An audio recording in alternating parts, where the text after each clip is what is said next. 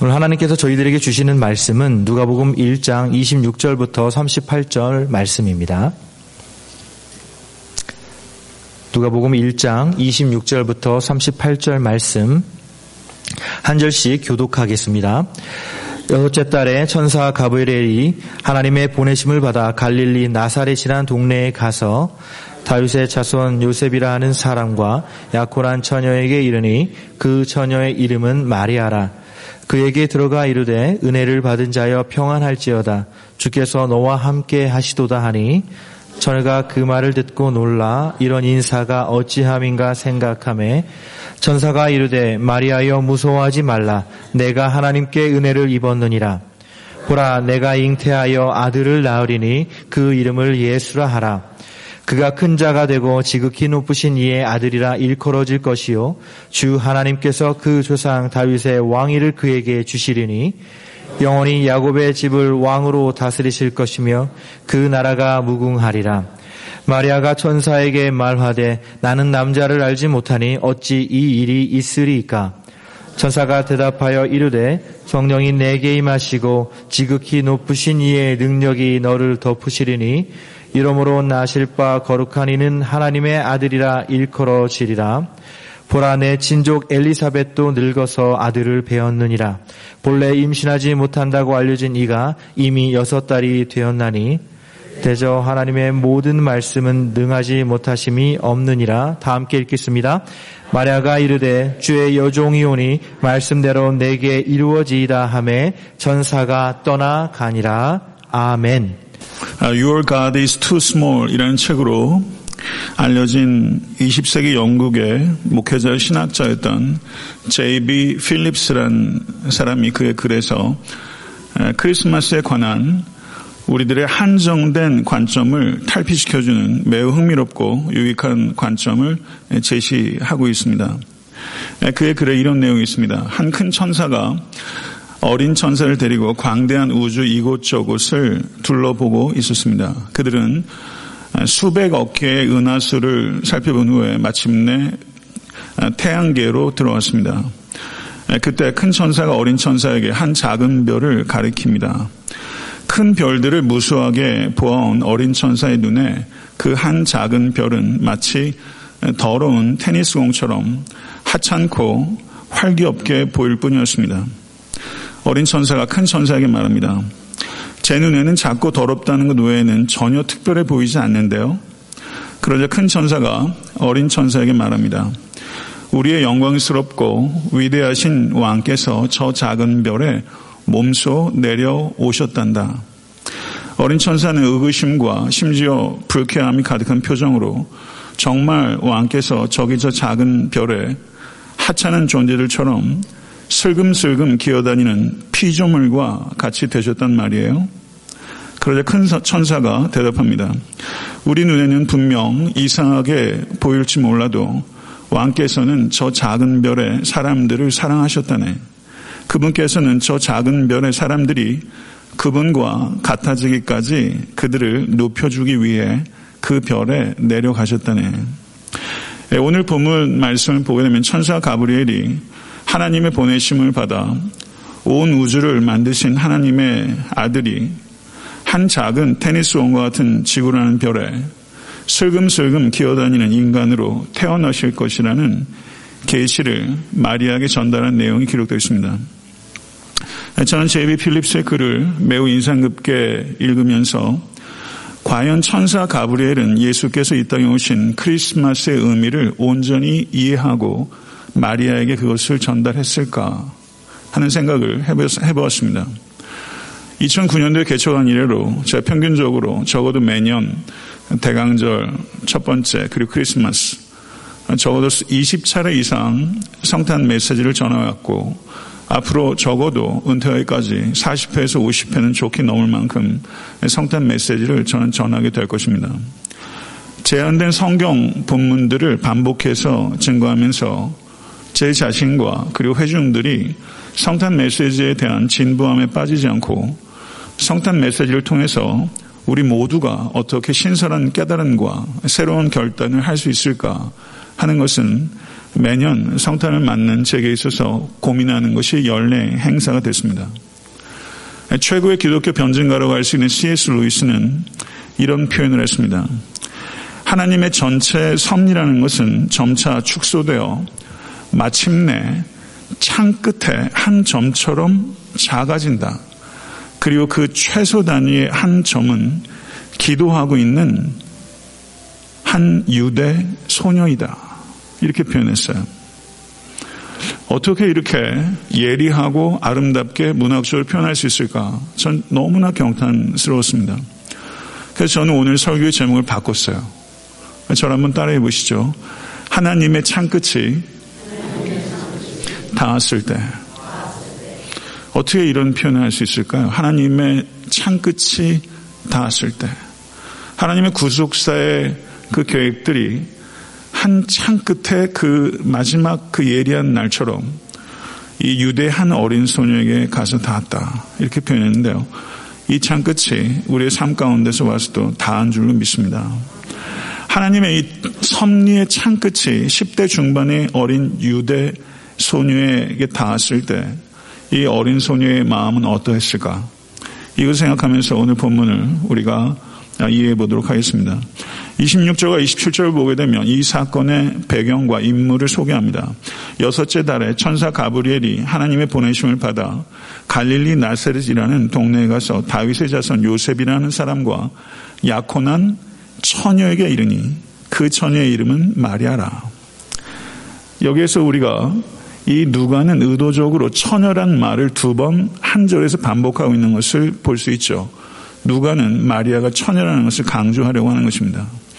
그래서 이 강조를 통해서 예수님의 탄생은 하나님의 신적 행동의 결과라는 것을 명백하게 선언하고 있습니다. 엘리사벳이 세례 요한을 잉태한 지 여섯째 달이 되었을 때 일어난 일입니다. 그때 다윗의 자손 요셉과 마리아는 약혼한 상태였습니다. 이 당시의 약혼은 현대적인 의미의 약혼과는 차이가 있습니다. 유대인의 결혼 풍속은 3단계로 이루어지는데 그것은 정혼, 약혼, 결혼입니다. 정혼은 배우자를 그야말로 정하는 단계입니다. 정혼 단계에는 법적 구성력이 없습니다. 그래서 경우에 따라서는 이 관계를 파기할 수 있습니다. 근데 정혼한 사람이 회당에 가서 계약 그 자신들의 약속에 서명을 하고 봉인을 하게 되면 그때부터는 결혼 관계에서 두 번째 단계로 넘어가게 되고 그것을 약혼이라고 합니다. 약혼은 길게는 1년 동안 진행됩니다. 그런데 이 약혼 단계에서는 법적 구속력이 발생하게 되고 법적인 보호를 받게 됩니다. 다만 이 약혼 단계에서는 성적 관계는 허용되지 않습니다. 약혼 관계를 파기하려고 하면 이미 법적으로는 부부가 되었기 때문에 이혼 외에는 다른 길이 없습니다. 만약에 약혼 단계에서 여자가 임신했다는 사실이 발견되게 되면 가늠한 것으로 간주되기 때문에 신랑의 명예를 회복시켜 주기 위해서 여자를 공개적으로 돌로 칠 수 있었습니다. 그런데 신랑이 남사스러운 소문이 퍼지는 것을 원치 않으면 신랑의 결정에 따라 은밀히 처리할 수도 있었습니다. 28절에서 37절의 내용을 보게 되면 천사 가브리엘과 마리아가 나눈 대화가 기록되어 있습니다. 천사 가브리엘이 마리아에게 나타나서 이렇게 말합니다. 28절입니다. 은혜를 받은 자여 평안할지어다 주께서 너와 함께 하시도다. 여기서 평안할지어다라고 번역되어 있는 단어는 사실상 성경 원어로는 기뻐하라라는 것입니다. 그리고 어순이 그 말이 제일 앞에 있습니다. 기뻐하라 은혜를 받은 자요. 이렇게 이야기를 한 것이죠.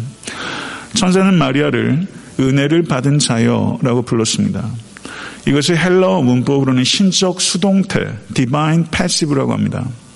이 신적 수동태에는 주어가 표현되어 있지 않습니다.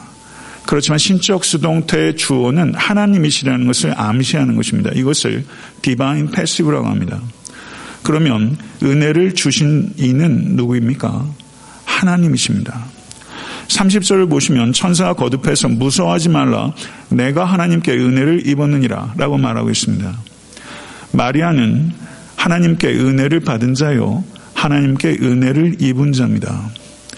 마리아는 존경의 대상일 수 있지만 결코 숭배의 대상이 아니라는 것입니다. 은혜를 베푸는 자가 아니라 은혜가 필요한 자라는 것입니다. 그렇기 때문에 마리아를 신격화하는 것은 철저하게 비성경적인 것입니다. 마리아가 원죄가 없이 태어났다라고 주장하는 사람들이 있습니다. 그렇지 않습니다. 마리아는 죽을 때까지 처녀였고 죽지 않고 육신을 입은 채 천국으로 올라갔다고 주장하기도 합니다. 거짓입니다. 교황 바오르 2세는 그리스도와 연합하고 그분께 순복함으로써 마리아는 모든 인류를 위한 구원의 은총을 성취하는 데 동력했다라고 선언했습니다. 마리아를 예수 그리스도와 함께 구원을 위한 공동의 중재자로 주장하는 것은 결코 받아들일 수 없는 오류입니다. 마리아는 누가복음 1장 47절 48절에 이렇게 노래했습니다. 내 마음이 하나님 내 구주를 기뻐하였으면 그의 여종의 비천하심을 돌보셨습니다. 마리아는 자신이 구주가 필요한 비천한 죄인임을 고백했습니다. 마리아를 경배하는 것에 대해서 가장 분개할 사람은 마리아 자신일 것입니다. 마리아는 결코 구원의 중보자가 아니라 마리아 역시 구주 예수 그리스도의 중보를 필요로 한 죄인이라는 것을 우리는 분명하게 이해해야 될 필요가 있습니다. 그런 성도 여러분, 종교개혁 이래로 개신교인들은 마리아 숭배에 대한 우려와 반발 때문에 사실상 마리아를 무시해버렸습니다. 그리고 이 놀라운 하나님의 여인에 대해서 개신교인들은 무관심을 나타내 왔던 것입니다. 그러나 누가복음을 주의 있게 살펴보게 되면 누가는 그의 복음서에서 이 놀라운 여인이 받았던 위대한 소명과 그의 아름다운 순종에 대해서 이 누가가 얼마나 세심하게 표현하고 있는가 하는 것에 대해서 우리는 주목해야 될 필요가 있는 것입니다. 그래서 우리는 마리아가 숭배의 대상은 아니지만 신앙의 모범으로서 우리가 주목해야 될 매우 중요한 존경의 대상이라는 것을 우리는 기억해야 할 것입니다. 29절을 보게 되면 처녀가 그 말을 듣고 놀라 이런 인사가 어찌함인고 생각함에 라고 말하면서 마리아의 생각, 내적 반응을 기록하고 있습니다. 천사가 갑작스럽게 출연했으니까 이 10대 중반의 어린 소녀가 그야말로 기절 초풍할 만큼 놀란 것 당연한 것이죠. 아마 저는 졸도했을 것 같습니다. 이 마리아의 놀람을 표현하는 성경 언어가 흥미로운데 신약 성경에 여기에만 등장해요. 디아 타라소라는 단어입니다. 그런데 1장 12절을 보게 되면 천사가 사가랴에게 나타났을 때 사가랴가 놀랐다 표현했는데 그때 동사는 타라소입니다. 1장 12절에 사가랴의 놀람을 타라소 1장 29절 같은 장이죠. 이 마리아의 놀람을 디아타라소라고 기록하고 있는 것은 이 누가는 이 두 단어를 대조하면서 디아라는 것은 전치사거든요. 타라소 놀란 것이 사가랴의 놀람보다 훨씬 경악스럽게 놀랐다는 것을 강조하는 거예요. 그러니까 마리아가 그만큼 놀랐다는 것을 누가는 분명하게 전달하려고 했던 것이죠. 천사의 출현 때문에 10대 중반의 어린 소녀가 남자인 사가랴 어른보다 더 놀랬을 것이다. 있을 수 있습니다. 그렇지만 여기에 또 하나 우리가 덧붙여 생각할 수 있는 것은 고대 근동의 10대 소녀에게 10대 소녀의 지위는 여성의 지위는 매우 낮았기 때문에 이런 여성은 이렇게 정중한 인사를 받기가 어렵습니다. 내 천사가 이 어린 소녀에게 이렇게 정중한 인사를 나타내는 것이 또 하나의 놀람의 요소가 되었을 것이다. 이렇게 우리가 문화적으로 이해해 볼 수가 있는 것이죠. 30절을 33절을 보게 되면 마리아의 생각을 안 천사에 이어진 계시의 말이 기록되어 있습니다. 천사는 마리아가 잉태에서 낳게 될 아들의 이름을 예수라 하라고 명령했습니다. 예수라는 이름의 뜻이 무엇인지 아십니까? 여호와께서 구원하신다. 믿으십니까? 예수님의 구원은 이 당시에 유대인들이 기대했던 것처럼 정치적인 구원, 사회적인 구원, 경제적 구원이 아닙니다. 그것보다 훨씬 큰 구원인 것입니다. 예수께서 구원하시는 것은 죄와 사망으로부터의 구원입니다. 죄로부터의 구원은 사중적입니다. 이것을 기억하십시오. 죄책감으로부터의 구원, 죄의 책임으로부터, 죄의 지배로부터, 죄의 오염으로부터 구원하시는 사중적 구원입니다. 죄의식으로부터, 죄 책임으로부터, 죄 지배로부터, 죄의 오염으로부터 구원하시는 왕께서 이 땅에 오신 것입니다. 할렐루야. 믿으십니까? 그리고 이렇게 말합니다. 예수님은 큰 자가 되고 지극히 높으신 이의 아들이다. 큰 자이시라고 표현하는 것입니다.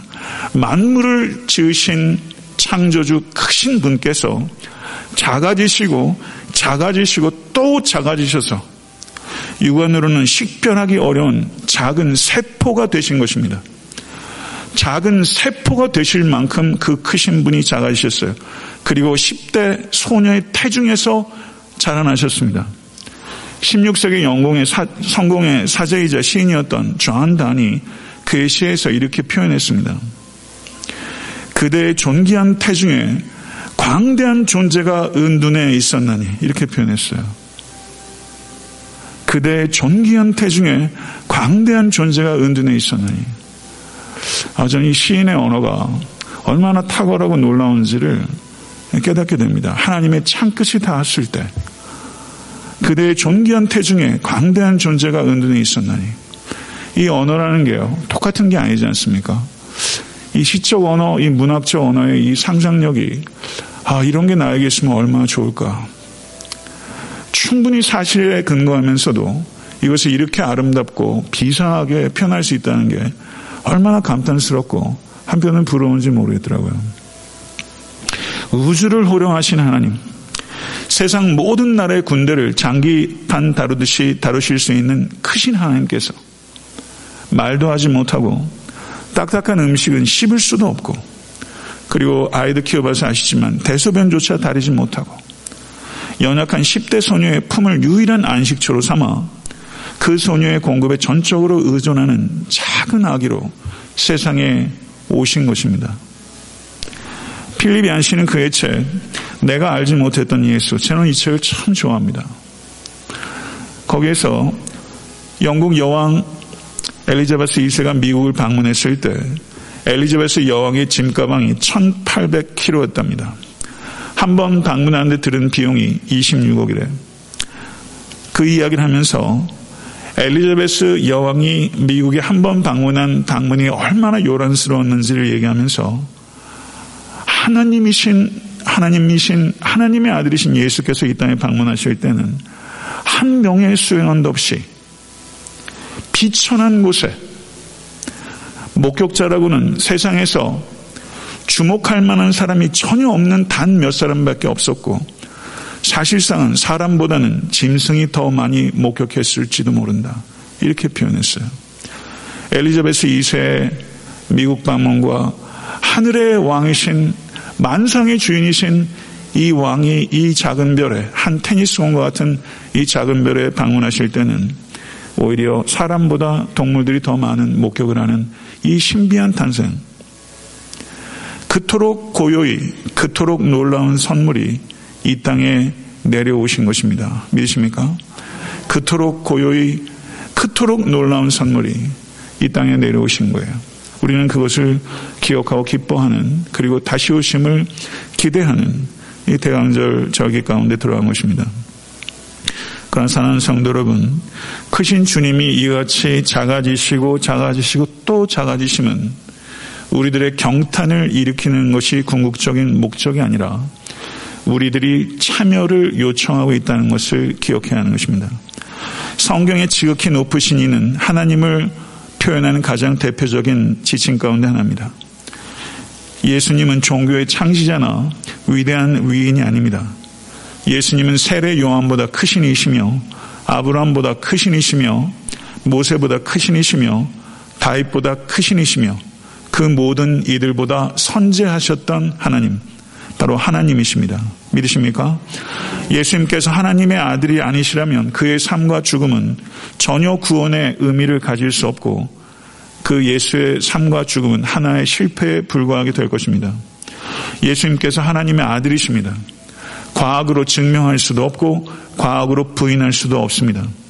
성령님을 통해서 예수님과 인격적으로 만난 이들은 깨닫게 되는 신비한 인식, 그 인식을 우리가 갖게 됐다면 참으로 복된 인생인 것입니다.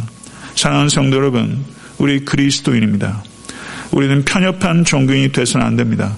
타 종교인들한테 마땅한 존중을 해야 합니다. 그렇지만 예수 그리스도께서 하나님의 아들이시란 이 진리는 결코 타협할 수 없는 본질에 속한다는 것을 확신하시고 주장하실 수 있는 여러분과 제가 될 수 간절히 추원합니다. 예수님은 언약의 성취입니다. 하나님께서는 사무엘하 7장 12절 13절에 David Covenant를 통해서 내가 네 몸에서 날 네 씨를 네 뒤에 세워 그의 나라를 견고하게 하리라. 그는 내 이름을 위하여 집을 건축할 것이요 나는 그의 나라 왕위를 영원히 견고하게 하리라. 라고 약속하셨습니다. 그리고 하나님께서는 다니엘에게 다니엘서 7장 14절에 그에게 권세와 영광과 나라를 주고 모든 백성과 나라들과 다른 언어를 말하는 모든 자들이 그를 섬기게 하였으니 그의 권세는 소멸되지 아니하는 영원한 권세요 그의 나라는 멸망하지 아니할 것이니라 아멘. 이 세상 모든 나라는 명멸합니다. 한 사학자가 기가 막힌 표현을 했어요. 역사는 제국의 무덤이다. 역사는 제국의 무덤이다. 라고 말했어요. 그러나 만왕의 왕이신 우리 주 예수 그리스도의 나라, 곧 하나님의 나라는 영원히 견고하게 서는 유일한 나라인 줄로 믿습니다. 할렐루야. 그리고 우리는 그 영원한 나라의 시민입니다. 그리고 이 교회는 이 땅에 완전히 임할 하나님의 나라를 맛보게 하고 엿보게 하는 하나님 나라의 모형으로 이 땅에 세워진 것입니다. 이 교회는 세상 가치가 아니라 하나님의 나라의 가치가 드러나야 하는 하나님께서 이 땅에 세우신 유일한 대한 공동체요, 유일한 대한 공동체인 줄 믿습니다. 이 확신을 가지실 수 있게 간절히 축원합니다. 우린 이 나라가 이 땅에 임할 수 있도록 기도해야 하며 이 나라가 이 땅에서 확장될 수 있도록 뜨겁게 헌신해야 합니다. 34절, 37절은 마리아의 질문과 천사의 최종적 계시를 기록하고 있습니다. 마리아는 나는 남자를 알지 못하니 어찌 이 일이 있으리까? 라고 물었습니다. 천사는 이 마리아의 질문이 타당하다는 것을 받아들였고 다음과 같이 대답합니다. 성령이 내게 임하시고 지극히 높으신 이의 능력이 너를 덮으시리니 이러므로 나실 바 거룩한 이는 하나님의 아들이라 일컬어지리라. 보라 내 친족 엘리사벳도 늙어서 아들을 배웠느니라. 본래 임신하지 못한다고 알려진 이가 이미 여섯 달이 되었나니 대저 하나님의 모든 말씀은 능하지 못하심이 없느니라. 아멘. 덮으시린이라고 번역된 헬라어가 에피스키아조라는 단어예요. 이 단어에는 성적인 암시는 전혀 없는 단어입니다. 그러므로 하나님의 능력이 신비하게 마리아에게 임했다는 것을 비유적으로 표현한 것입니다. 예수님께서는 진정한 인간이셨습니다.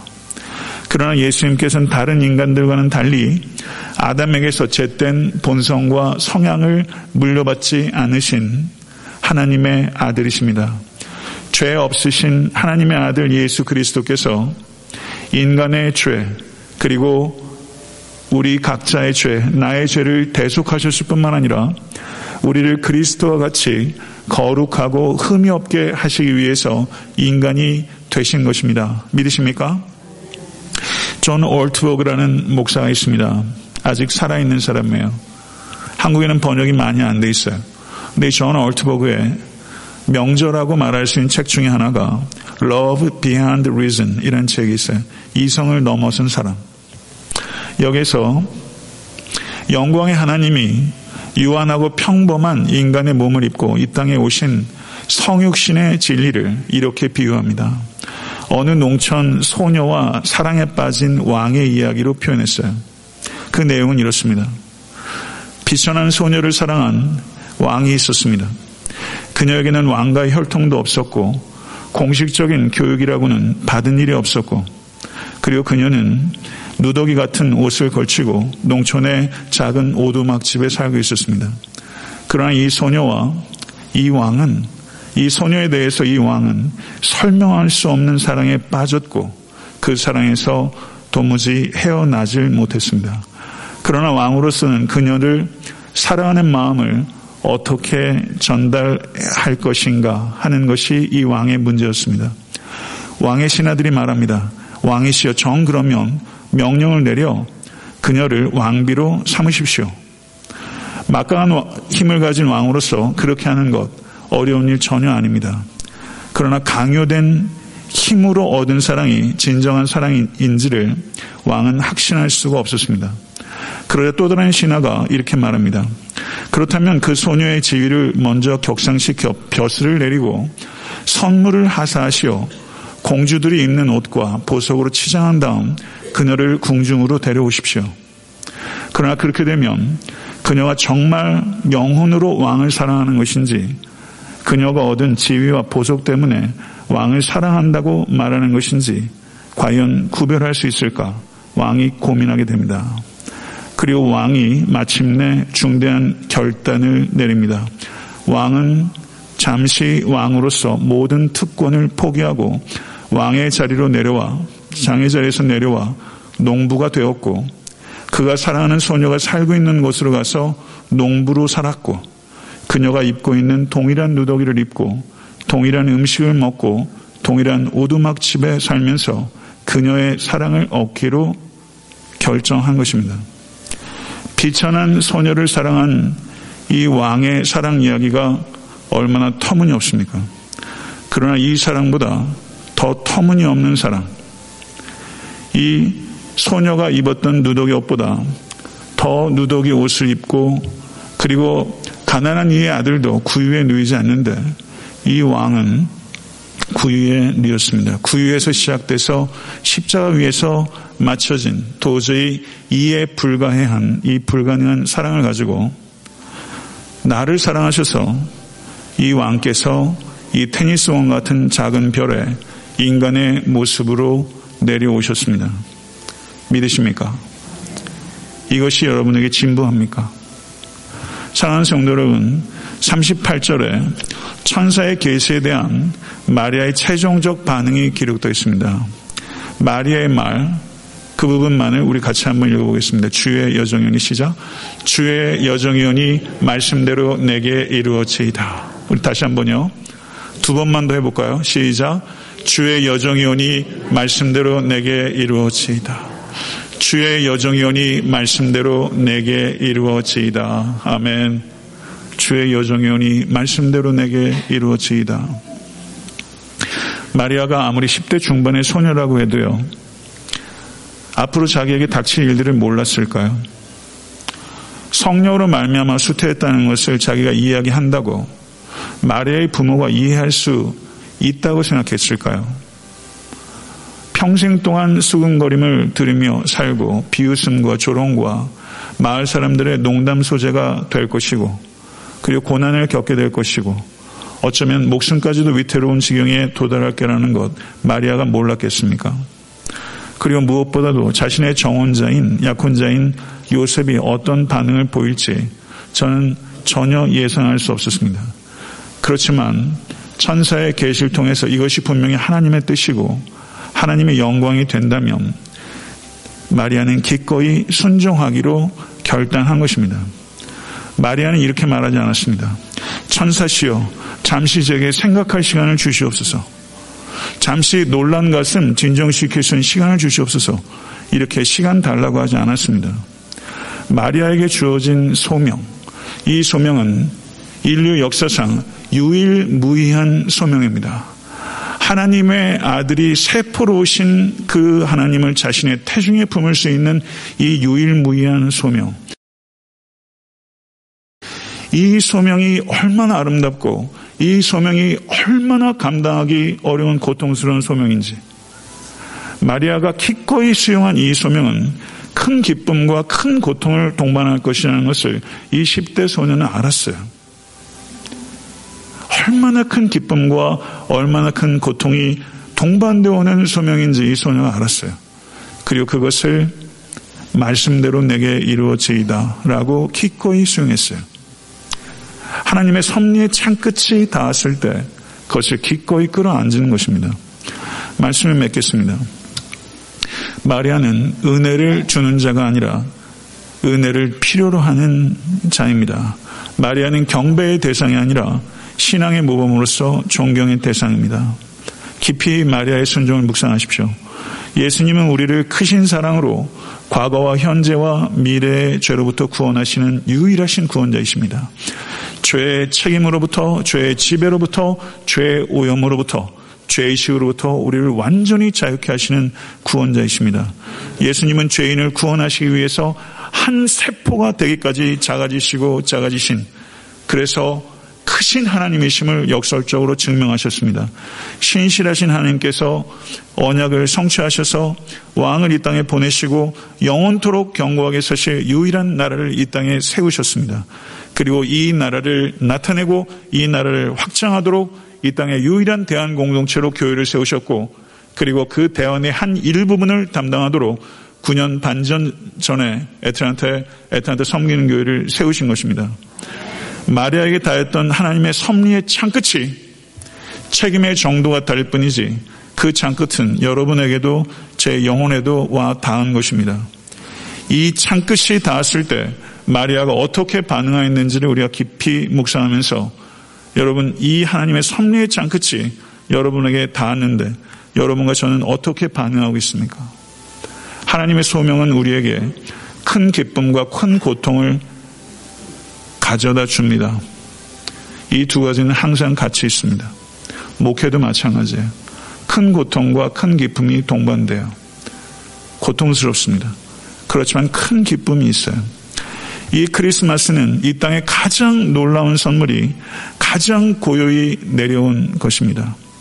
가장 놀라운 선물이 가장 고요히 내려온 사건. 그리고 이 사건은 여러분과 저에게 감탄하라고 하는 것이 아니라 참여하라고 말씀하고 계신 것이고 예수 그리스도께서 가장 놀라운 선물로 이 땅에 내려오셨던 것처럼 우리도 하나님의 성리의 창 끝에 반응해서 우리의 삶 역시 선물이 되기를 원하십니다. 믿으십니까? 누군가에게 선물이 되려고 살아가신 여러분과 저의 인생이 될 수 있게 되기를 우리 예수 그리스도는 간절히 축원합니다. 아멘. 기도하기 전에요. 이번 대강절에 저에게 특별한 선물이 있어요. 예, 제가 얼마나 기쁜지 몰라요. 우리 김희성 권사님, 예, 그 저희 같이 신앙생활 하시다가 예, 지금 자녀들이 있는 그 메인주, 지금 메인주인가요? 뉴햄프셔 그쪽으로 차가운 곳으로 이렇게 이사해 가셨는데 제가 가실 때 권사님 그 절기 때 좀 이렇게 내려오시면 좋겠다고 이렇게 말씀을 드렸는데 이렇게 이렇게 오셨어요. 어제 오셨어요. 언제 가신지 잘 모르겠습니다만은 권사님 정말 저에게 선물이고 저희한테 섬기교회 선물이세요. 80이 넘으시 80이 훌쩍 넘으셨는데 이곳에서 그렇게 CD 레이블 붙이시고 토요일에 화장실 청소하시고 그리고 기회가 될 때마다 커피도 대접하시고 음식 대접하시고 그렇게 하시다가 이렇게 다시 오셔가지고 저한테 얼마나 큰 선물인지 모릅니다. 저희 집사람의 best friend 김희성 권사님 잠깐 일어나시죠. 예, 자녀들도 오신 것 같은데 예, 잠깐 예, 권사님 사랑합니다. 예, 예, 너무나 감사합니다. 예, 권사님 선물이세요 제게 예, 너무 감사하고요. 내가 잠깐 기도하겠습니다. 존귀하신 아버지 하나님, 우리가 상상할 수 없는 가장 크신 하나님께서 작고 작아지셔서 한 세포로 이 세상에 오셨다는 이 사실은 경악스러울 만큼 우리에게 충격입니다. 이 진리 앞에 우리가 진부해지지 않도록 우리의 완고한 마음을 깨뜨려 주시고 이 대강절에 우리의 영혼을 빈방처럼 주님께 열어드리오니 찾아오셔서 우리의 속사람을 씻어주시고 아버지 기쁨으로 우리 왕이신 주님을 영접하고 우리의 삶 가운데 우리가 왕노릇했던 모든 것들을 다 내려놓고 아버지 겸손히 겸손의 왕을 영접할 수 있는 우리 모두가 될 수 있도록 인도해 주시옵소서. 아버지 하나님 우리가 얼마나 탐욕과 정욕을 쫓아 살아가는 인간인지요. 그렇지만 하나님께서 하늘 보좌를 버리시고 이 땅에 오신 이 사실을 저희들이 감탄할 뿐만 아니라 참여하기를 원하오니 우리도 선물이 되는 삶을 살아갈 수 있도록 내 가족에게, 교우에게, 그리고 이 땅의 이웃에게, 심지어 원수에게조차 질문을 일으키는 하나의 선물이 되어가는 삶을 살아갈 수 있도록 그리스도를 담고 싶습니다. 작아지는 삶을 살아갈 수 있도록 역사해 주시옵소서. 자기 부인의 길을 기쁘게 걸어갈 수 있는 우리 모두가 될 수 있도록 인도하여 주시옵소서. 예수 그리스도 이름으로 간절히 기도드렸사옵나이다. 아멘.